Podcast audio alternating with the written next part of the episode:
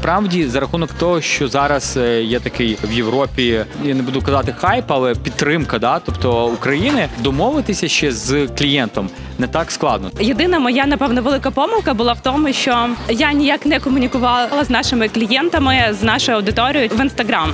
Все, що я зміг перевести, це iPad, на якому пробиваю замовлення. Все решта залишилось в Херсоні і досі стоїть в кав'ярні. Закрили і 23 лютого, так уже і не відкрили. Швидко зібралися і почали працювати далі. Ми розробляємо не тільки комерційні проекти, але також волонтерські і соціальні.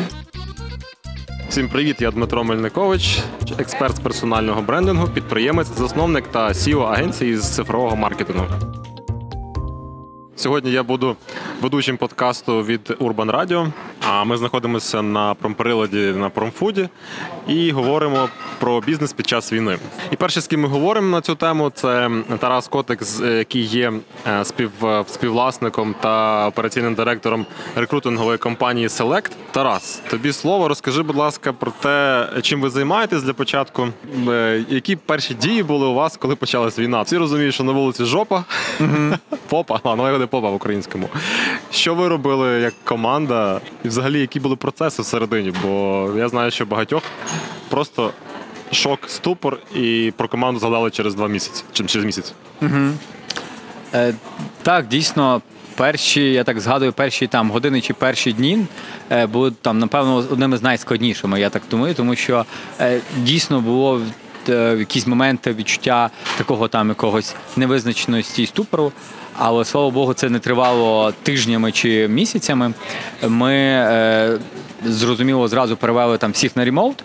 Слава Богу, нам це дозволяє наш там вид діяльності, і ми це робили і до цього в ще й в ковідний час. Відповідно, перше, це напевно те, що перевели на ремоут. Друге, е, ми виплатили там зарплату е, за там лютий місяць.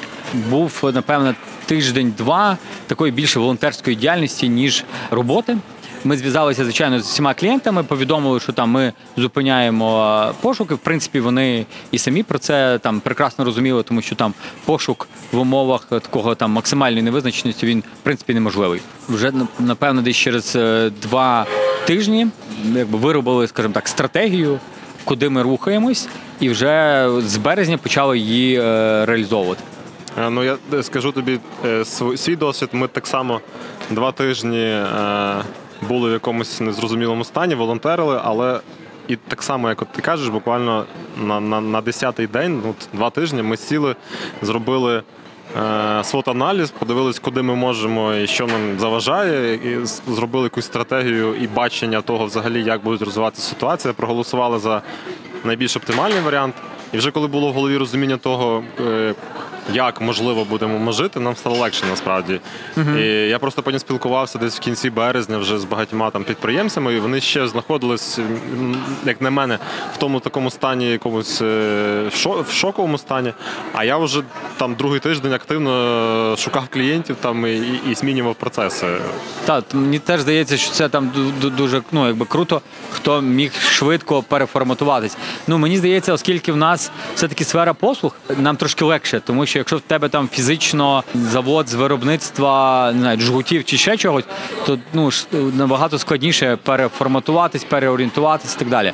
Все-таки, коли сфера послуг, ми мені здається більш гнучкі, ми можемо не знаю, приїхати там всі разом, куди треба, там перейти на ремоут і так далі. Тобто, мені здається, це велика перевага. Так само, те, що ми зрозуміли, наприклад, за експорт, за ну, Європу, е, я теж чую, що там тільки в квітні багато підприємств зрозуміло, що ринок України буде менш платоспроможним і треба виходити на нові ринки. Ну е, зрозуміло, що там Росія, Білорусь це ніякий не варіант, і це залишається тільки Європа.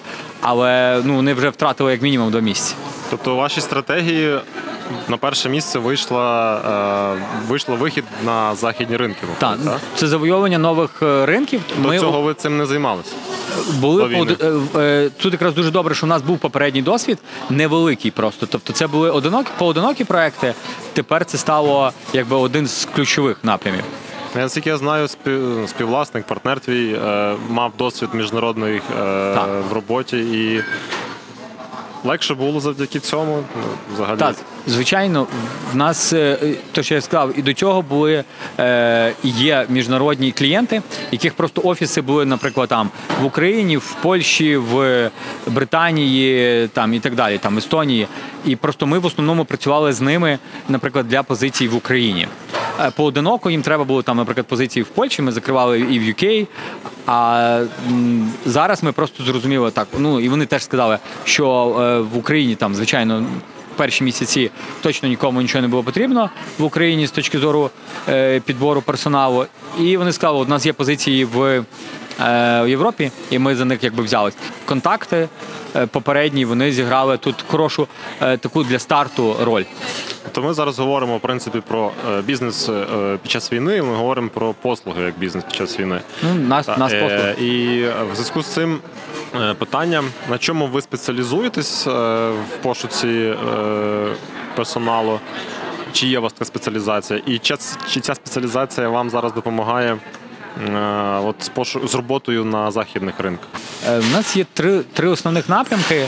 Е, Це підбір топ-менеджерів, е, так званий executive search, е, підбір технічних спеціалістів для it компаній digital recruiting. І наш напрямок ми його називаємо PRO, це підбір кваліфікованих фахівців там для різних індустрій. Практично єдиним, чим ми не займаємося, це масовий рекрутинг. Ну це тро- інша, скажімо так, е, спеціальність і тут зовсім інші підходи. Е, Чи нам допомогло це? Напевно, нам допомогло те, якраз що у нас диверсифікований все таки. Якщо б це було, наприклад, тільки один напрямок, було напевно би складніше, тому що насправді от пошук топ-менеджерів, що от хочу теж зазначити, він не просів так. Навіть в Україні, тому що е, цей напрямок якраз дав нам десь перекрити, можливо, якісь е, е, поточні витрати. Е, От ці місяці е, самі перші, самі, ну скажімо так, самі напевно шокові. Тому що у нас були позиції, і клієнти не відмовилися. У нас були в тому числі якраз позиції в Європі. От тому е, добре, коли в компанії ну, є диверсифікація певна, і залежно від ситуації на ринку, вони може переключатись трошки. До війни і після війни співвідношення е, українського ринку і закордонного, які як воно змінилось е, Зараз, в ваших послугах? Ну, до, до, до війни це 90, напевне, Україна, 10 євро, ну, західні ринки. Е, зараз е, з тих позицій, що в роботі, це, напевно, 60 на 40, 60 це Європа. Угу. Ну просто я чую зараз багато хто займається послугами, що от е, Захід, Європа, Сполучені Штати, і всі туди дивляться Угу. і рухаються. І це, в принципі, якась логіка є. Чи так воно все реально окей, як виглядає, як би хотілося? Ми там думаємо, е, захід, там ринки не величезні, але там і паралельно і конкуренція величезна.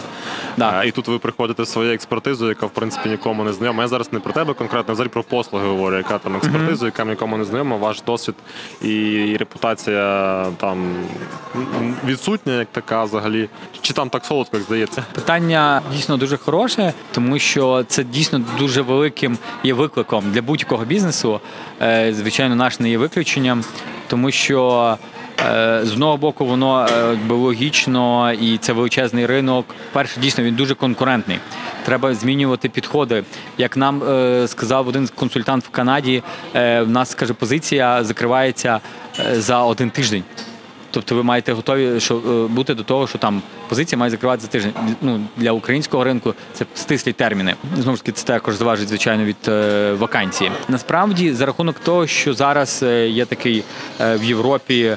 Ну, я не буду казати хайп, але підтримка, да, тобто України е, домовитися ще з клієнтом не так складно. Тобто вони готові е, поспілкуватись, і це вже добре. Тобто є response rate, е, готові поспілкуватись, е, готові підтримати. Але е, якщо вже доходить до самого сервісу, безпосередньо виконання роботи, то тут треба бути готовим, що в них вимоги.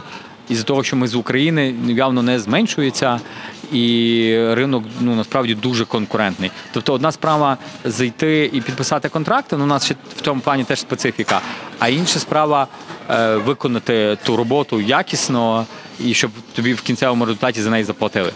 Просто відповідь так чи ні. Е, вартує туди йти чи ні? Думаю, так. Скажи, е, Чи ви маєте якихось партнерів, чи ви з кимось колаборуєте в цьому напрямку, чи самостійно протоптуєте цей, цей шлях? З точки зору закриття в принципі позицій і ем, самого бізнес-девелопменту, в тому числі в Європі, е, робимо практично все завжди самостійно і до війни також, тому що дуже складно контролювати якість підрядників. Тобто є, я знаю, що є рекрутні компанії, які в принципі працюють повністю е, з фрілансерами. А хто ці підрядники? Ну, це фрілансери. Тобто, яким е, ну, рекрутна компанія виступає таким посередником. Вона має замовника, якому треба, наприклад, закрити там позицію маркетинг-директора і віддає його фрілансеру. Фрілансер закриває. Вона є собі таким посередником. Ми так не працювали і я думаю, не будемо працювати. Тут у нас якби якість е, на, ну, на, на першому місці, і ми не можемо впливати, на жаль. На якість роботи, контролювати взагалі цього фрілансера підрядчика. Угу. А які майданчики ви використовуєте для пошуку персоналу за кордоном? За кордоном це в основному LinkedIn. Якщо це Німеччина, то це може бути Xing. Є, це їхня така, можна сказати, ну, нім- більше німецька платформа, яка типу LinkedIn. Але якщо так говорити, ну і для, до речі, пошуку клієнтів це також LinkedIn. А в Україні? В Україні, окрім LinkedIn, е, в нас є ще дуже величезна внутрішня база Greenhouse, де налічується зараз мільйон шістсот тисяч кандидатів. Це якась е, база Це типу як, е, як CRM для відеопродаж, е, але це для якраз для рекрутингу, для рекрутингу, тобто де живуть кандидати всі. Ага. їхні Е, резюме так. доступ там до неї, так? Ні, ну це наша власна. А, це власна Тобто собі. платформа, ну якби сама платформа куплена, та тобто це американська розробка Greenhouse, рахується одна, до речі, з топових. А вже самі кандидати, я маю на увазі, це все ми за ці роки на, назбирали. А, окей, дякую. Скажи, будь ласка, е, співвідношення зараз е, кандидат до, до вакансій, вакансій до кандидат змінилося як до війни і зараз як змінилося? Сам та сам ринок праці якраз дуже сильно змінився, тому що до війни це був е, ринок кандидата. Всі кандида- кандидати практично в будь-якій сфері могли обрати е, вакансію серед там численної кількості і об- обрати саме те, що їх цікавить, і що їм найбільше підходить. Зараз ситуація е, діаметрально протилежна. Ринок роботодавця. е, компанії, які зараз наймають, мають якраз шанс обрати е, серед е, кандидатів, тому що на одну вакансію є доволі багато аплікантів, е, і- вони мають е, вибір. Як ти думаєш, тенденція збережеться і скільки часу? Кожного тижня ми відслідковуємо динаміку, і ми бачимо, що кількість е, вакансій зростає. Це там тисячі вакансій кожного тижня додаються. Це звичайно дуже позитивно. Але якщо е, сказати, наприклад, на початку там лютий місяць, то е, е, на, на початку війни вже в кінці лютого, то ринок впав на 10, в 10 разів. Тобто було 10% вакансій від того, що було, наприклад, на початку року. Відповідно, воно відновлюється, але навіть якщо воно буде відновлюватись там плюс 10%, там плюс е, 15 щомісяця, то до, для довоєнного стану йому ще треба багато місяців. Приблизно. Я думаю, що ну нас це так питання е, е, теж дуже залежить від е, воєнної ситуації. Е, Ну, якщо така динаміка буде, як зараз, без загострення. Як ти ж зараз кажеш, що ви спостерігаєте ріст потрошки. що, щоб відновилось до для до воєнного стану. Я думаю, десь рік. А взагалі чи потрібно, щоб відновлювалося до довоєнного стану? Чи ти чи ви знайшли в цій ситуації е, переваги? Ну так, ми говоримо, що криза це можливості так само. Е, Чи знайшли ви ці можливості для себе зараз? Е, Я думаю, що е, перевагою може бути те, і саме тому ми Україну, те, що я сказав, та що ми е, зараз е, пішли більше в Європу. Ми про український ринок не забуваємо. Ми його моніторимо, і в нас є зараз е, і позиції активні в роботі. Е, Саме якраз тому, що ми вважаємо, коли е, там закінчиться війна, стабілізується ситуація, тоді може бути великий притік інвестицій і однозначно збільшення, в тому числі там робочих місць і так далі. І тоді е, саме в тому, ну в тому числі рекрутинг як послуга може бути е, затребувана ринком. Я нагадаю, що ми спілкуємося під час нетворкінгової події від Safe Business Now Івано-Франківськ на Urban Space Radio. Сьогодні є багато внутрішньо переміщених е, людей в Україні, тому числі і ті, хто приїхали в Івано-Франківськ. Чи ви працюєте е, для пошуку роботи цим людям, чи ви шукаєте для роботодавців е, серед цих людей е, кандидатів, і чи можливо бізнеси, які перемістились так само сюди, звертаються до вас за послугами? Насправді, ще з самого початку війни ми розсилали е, листи якраз в обладміністрації. І нам навіть е, ми отримали навіть лист про те, що вони там готові співпрацювати. але, на жаль, е, далі е, така масштабна, скажімо так, співпраця не, не, не пішла.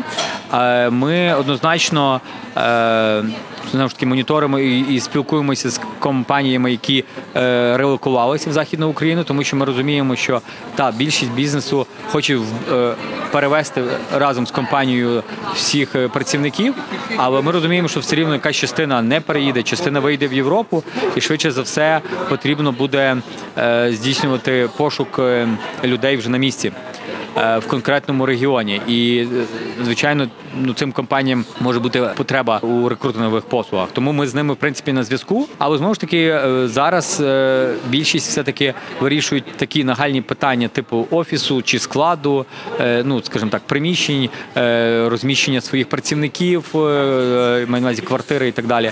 Тому вже е, мені здається, пошук персоналу це вже такий другий крок, коли вони е, закриють свої нагальні потреби. От тому це ще мені здається таке більше в перспективу питання.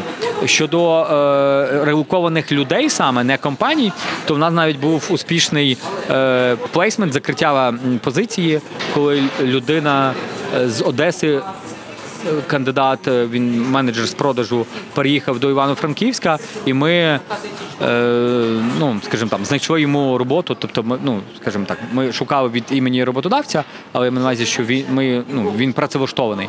Вже от в квітні місяці ми закрили якраз таку позицію. Як рекрутингова агенція, ви все одно розумієте, які сфери е, бізнесу шукають людей. Та до війни там ви, ви мали якусь статистику, хто більше шукає, хто менше. Чи є зараз бачення, що якісь сфери бізнесу вмерли і більше нікого не народяться, не відродяться? Цікаве питання. Насправді, так, е, ну, в нас одна з основних, звичайно, сфер, з якими ми працювали, це it компанії це там львина доля. І тут я думаю, що там вони далі будуть продовжувати працювати, їм легше переформатуватись. Бізнеси, які е, повністю, скажімо, щоб ну скажімо, вони повністю вони. Я думаю, що вони можуть заморозитись на період там війни, а щоб вони повністю вмерли, я думаю, що це прям дуже складно. Ну от, от одним з там з тим, що складно, Ну, про сфер, бізнес, це туристична, наприклад, сфера. А, да? Для прикладу, звичайно, їм зараз там складно, ну але я дуже сподіваюся, що все-таки буде відновлення і вони так само відновляться. Окей, дякую тобі за розмову. Дякую, було приємно поспілкуватися. А ми спілкувалися з співвласником та операційним директором е, рекрутингової компанії Select Тарасом Котиком. Зараз біля мене Інна Ліщина, яка є засновницею бренду натуральної косметики Лізар. Вона з сім'єю е, переїхала з Києва до Івано-Франківська.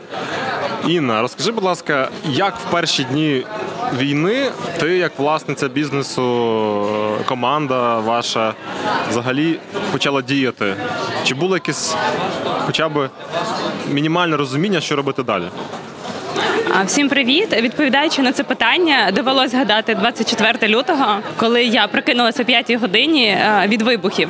А на щастя, як з'ясувалось потім, це спрацювало наше ППО, і якби все було добре, нічого не постраждало, оскільки я живу під Києвом.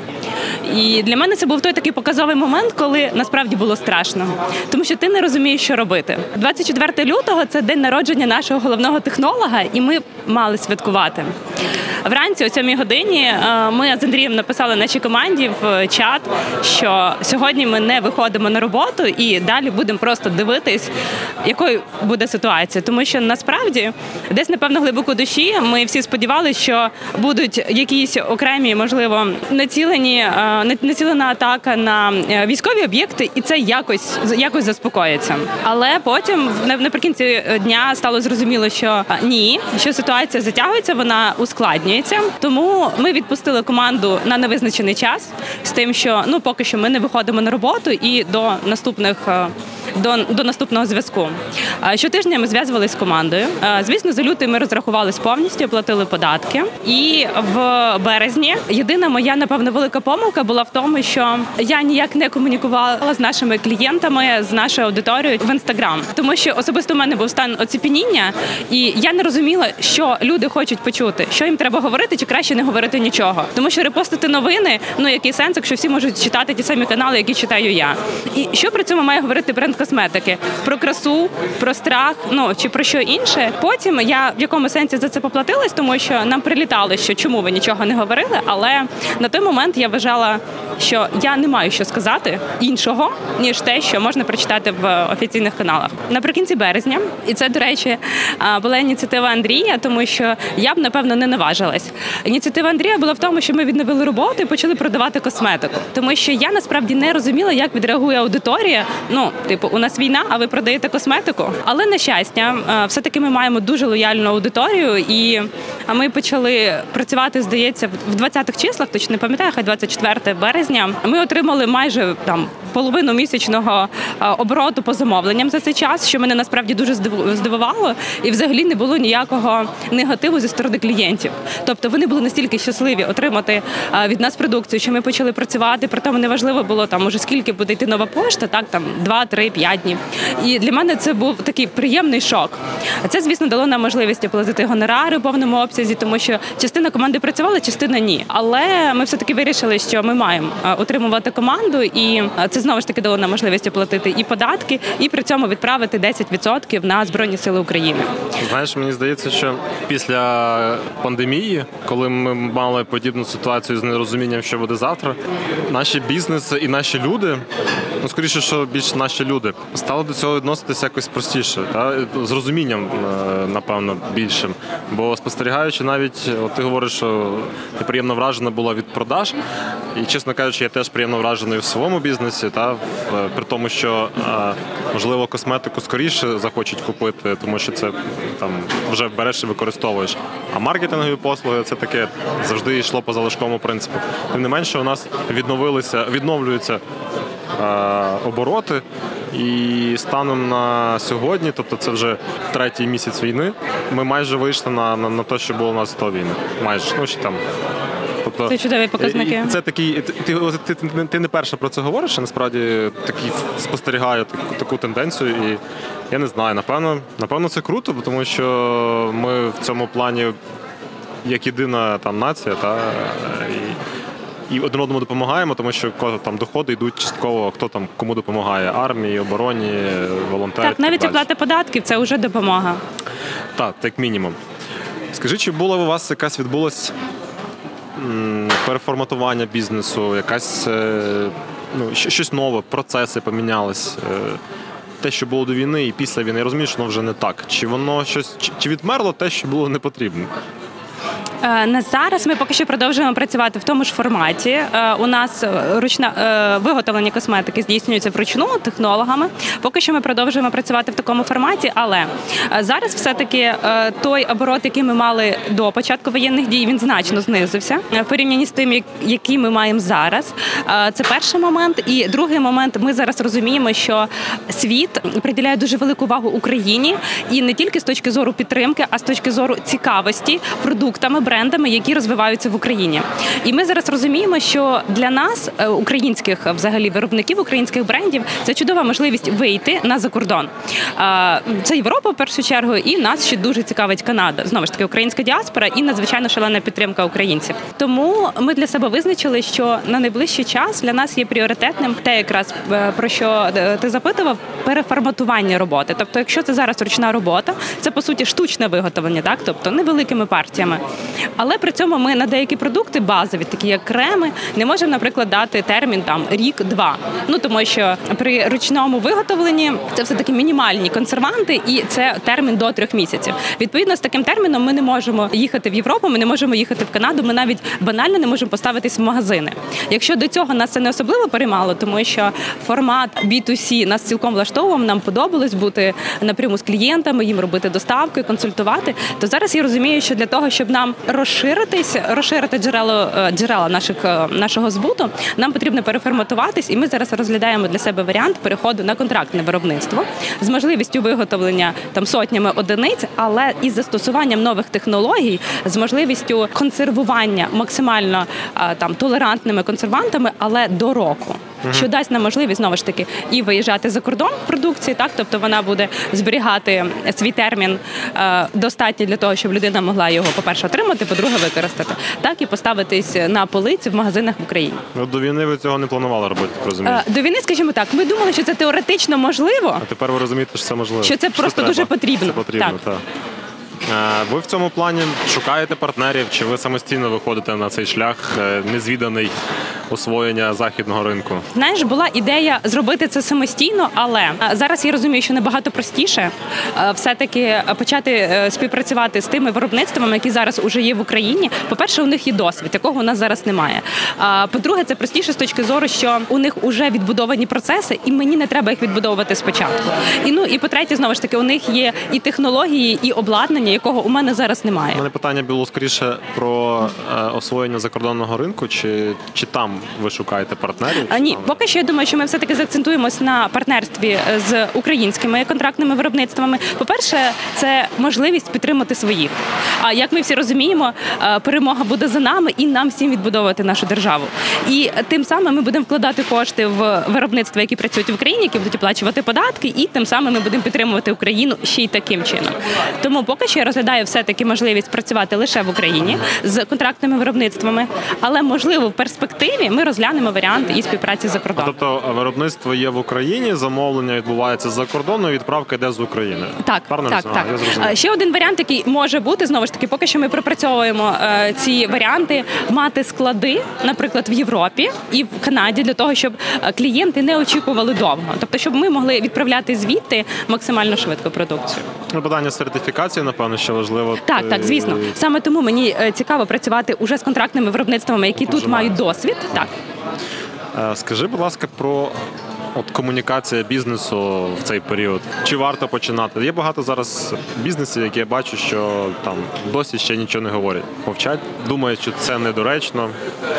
Наскільки я розумію, ти цей бар'єр вже подолав. Тобто ви вийшли в ефір і почали комунікувати з своєю аудиторією. Ти, ти сказала, що у вас відбувся ну, класний фідбек. Що би ти порадила, можливо, іншим бізнесам? А зі свого досвіду можу сказати, що зараз точно варто виходити спілкуватися з аудиторією. Я вважаю, що навіть ми затягнули той місяць, але е, я знову ж таки можу собі це пояснити станом оцепеніння і нерозуміння, що буде далі, і як буде сприйнято е, ця комунікація. Зараз уже зі свого досвіду, з досвіду е, різних колег та брендів, можу сказати, що люди абсолютно адекватно сприймають те, що бренди починають працювати. Е, навіть е, дякувати нашій державі е, було сказано і прем'єр-міністром про те, що бренди мають працювати, підприємці мають працювати, вони мають оплачувати податки, отримувати команди свої і тим самим допомагати Україні. Ну тобто, якщо влада говорить, люди, давайте працювати, то чому брендам не почати працювати? Звісно, хтось це сприйме позитивно. е, Я маю на увазі з аудиторії, так хтось негативно, але негатив у нас був завжди, і від цього просто нікуди не дінешся. І знову ж таки, ми розуміємо, що є люди, яким зараз не до цих продуктів. Ну і так буде певний час. Але є більшість людей, які з радістю готові купувати ті продукти, які вони купували до цього, як мінімум для того, щоб залишити за собою оце от відчуття нормального життя. Це зараз стає, мені здається, найбільш цінним. Це така от ниточка, яка ніби пов'язує тебе з тим життям, яке ти мала раніше. У мене була історія, коли я е, вийшла почала говорити про те, що чому ми не говорили до цього. Мені написала одна клієнтка, що ви знаєте, я собі місяць не могла купити каву, просто е, тому, що мені було соромно. І я її абсолютно розумію. Зараз ми маємо це робити не, тільки для себе, а власне для країни, тому що купуючи, каву, ми підтримуємо українського виробника, який платить податки, платить оренди і так далі. І ще один важливий момент: що якщо ми себе е, обмежуємо, змушуємо страждати, від цього не буде краще нікому. Ну тобто, тим, хто потребує допомоги, ми цим не допоможемо. Тільки той, хто є в ресурсі, так тільки той, хто намагається себе повернути в умовний стан нормальності, може допомогти іншим більше, ніж він буде просто страждати від цього. Тому так я б рекомендувала брендам дуже обережно, дуже лояльно, з розумінням своєї аудиторії, з розумінням тих меседжів, які потрібно сказати, щоб не образити, і дуже плавно виходити зі стану тиші. Твій бренд він е, тісно пов'язаний з, е, з красою, з естетикою. А це пряма ніша, якою займаються і займалися блогери. Чи доречно зараз працювати з блогерами, так як було раніше, чи можливо доречно, але по-іншому? Розповім одну неприємну історію, а потім відповім на питання. У нас мала бути співпраця 24 лютого з одним блогером. Це молода дівчина, 20 років. Вона 24 лютого її асистент написала нам, що якби sorry, у нас не буде реклами. Ну ми самі розуміли, що реклами не буде. Зараз вона приїхала в Івано-Франківськ. Ми їй заплатили кошти за рекламу. Попросили повернути кошти, тому що реклами не було, і в принципі вона вже не цікава була. Це було ще в березні місяці. На що асистент відповіла, що у нас війна, тому якби е, всі питання після війни. І ми е, слідкуємо за цим блогером. Вона веде активне життя в Івано-Франківську, показує, яка вона е, прекрасна, патріотична, але при цьому на наші прохання повернути кошти. Ну тобто, вже взагалі ніякої реакції, повний ігнор. Тому, от на жаль, є такі блогери, з якими я б не радила мати рекламу зараз, тому що вони ну такі дуже неоднозначні. Тобто, з одного боку, в них ніби позитивний імідж, а от з іншого боку, негативний. Тому е, рекламувати зараз можна, але потрібно дуже обережно обирати блогера, е, слідкувати за тим, є в нього негатив чи немає. Це можна відслідковувати по дописам. І в принципі по тій риториці, яку говорить блогер, тому що ну спочатку я, чесно кажучи, дуже сподівалась на цю панянку, а потім виявилося, що вона дуже неоднозначна, і зараз я просто е, ні за які гроші. Ну навіть я не хочу в неї рекламу, навіть безкоштовно. Типу, дякую. Але прохання повернути мені мої кошти поки що залишилось без відповіді. До речі, ми навіть мали співпрацю вже з одним блогером за час війни. Я особливого ефекту не помітила, але негативу теж не було. Ну тобто зараз уже блогери, особливо які е, переїхали, так і вони це подають з позиції, що ти я не взяла з собою косметику, або от в мене там стан шкіри погіршився, і я от використовую такі засоби. Ну це сприймається досить адекватно. Ти говорила про, про те, що люди соромились навіть каву купувати. Тим не менше, ми розуміємо, що це нерозумно, тому що там кава чи, чи будь-який інший продукт він якимось чином позитивно впливає на наше здоров'я і життя, в тому числі і, і продукт твого бренду. Він війна, не війна, все одно в людей є шкіра, і за нею треба доглядати. Як ти думаєш, варто відмовлятися в цей час від, від е, догляду за собою, чи все-таки треба думати про це? Скажу навіть не з позиції особистого інтересу, що в мене є продукт, який я б хотіла популяризувати, так і щоб ним користувались, а з відгуків наших клієнтів, які нам писали, що ви знаєте, я перші там сім, а дехто навіть писав 15 днів не мила волосся, тому що було соромно, тому що було не до того. А потім сибирея і так далі. А, Є багато клієнтів, які пишуть про те, що так не користувалась кремом, навіть не тому, що його не мала, а тому, що було не до того. А потім ми маємо сухість шкіри, випадіння волосся. І нещодавно я навіть готувала сторіс на, на цю тему, що. Е, down не варто відкладати звичні процедури тільки через ту ситуацію, яку ми маємо, тому що знову ж таки е, незабаром, і ми всі віримо в те, що дуже незабаром ми отримаємо нашу перемогу. І тоді нам всім потрібно працювати на відновлення нашої країни, а не перейматися питанням сухості шкіри, випадіння волосся. Тому для того, щоб не доводити до ситуації і потім займатися потрібними речами, саме зараз у нас е, є час і можливість, є можливість, тому що багато брендів вже відновили свою роботу, почати доглядові процедури, при тому, що е, жінки знають, що можна за собою доглядати навіть 5-10 хвилин в день, і цього достатньо. Просто базовий догляд, очищення, тонізування, живлення шкіри. Цього абсолютно достатньо. Так, звісно, маски можна, і це не розкіш, якщо шкіра потребує функціонального догляду. Так, та, наприклад, додаткового живлення чи е, якогось антиліфтингового ефекту. Точно так же з волоссям, знову ж таки, щоб не доводити до ситуації посіченості, випадіння, базовий догляд, хороший шампунь, засіб після миття, і цього буде цілком достатньо для того, щоб е, дотримати себе в гарному стані до перемоги.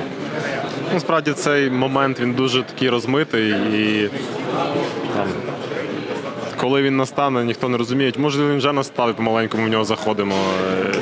Тому я погоджуюсь з тобою, що спорт, здоров'я повинно там і догляд Якщо ви собою, маєте таку можливість відкладати ці звичні речі, просто не варто, тому що навіщо від цього нікому іншому ну краще не стане. Запитаюсь тебе з своєї точки зору ще професійної. Оскільки я займаюся особистим брендингом, е, консультую людей в цьому плані. Твій бренд, е, наскільки я знаю, виріс на твоєму особистому бренді. бренді. Е, Як зараз людям поводитись? Я зараз не про блогерів говорю, я зараз говорю про тих, хто системно, постійно виходив в сторіс, розповідав про своє життя, про свій бізнес, намагався донести цінності того продукту, який він створює, і таким чином генерував потім продажі. А я відслідковую, що зараз це теж зупинилось. Та як ти до цього відносишся? Як ти думаєш, е, чи варто зараз відновлювати ведення свого персонального бренду і говорити з цієї точки зору своєю аудиторією? Я думаю, що однозначно так, якщо до цього бренд вів комунікацію через власника і відповідно сформувався особистий бренд власника, то зараз е, абсолютно варто також продовжувати чи вже починати так цю комунікацію саме цією людиною, тому що е, аудиторія має зрозуміти, у нас все добре, тобто у нас все як було до цього. Е, Уже потім, якщо власник розуміє, що він не бажає пов'язувати, прив'язувати настільки свій бренд до свого особистого бренду, поступово виходити з цього, звісно, з'являючись якоюсь періодичністю, але е, саме оцей от початковий контакт, так тобто е, початковий мається на увазі, що після початку воєнних дій, так тобто, коли бренд знову починає говорити, я вважаю, однозначно потрібно саме залучати власника, тому що це е, той е, комунікатор, це та ниточка, яка пов'язувала аудиторію по великому рахунку з брендом. Тому що ми знаємо, що якщо аудиторія знає бренд так через особистий бренд власника, то коли той зникає, для аудиторії бренд стає ну таким ну незрозумілим. Він стає як від дитиною. Тому е, обов'язково е, вводити особистий бренд власника як мінімум на якийсь період часу. Це до речі і мотивує аудиторію зрозуміти, що у бренда все нормально, і якби у нас все нормально, є та людина, з якою ми комунікуємо. Далі так можна вже вводити там або іншу людину, або іншим чином змінювати комунікацію. Але оцей от перехідний місток однозначно має бути через особистий бренд власника.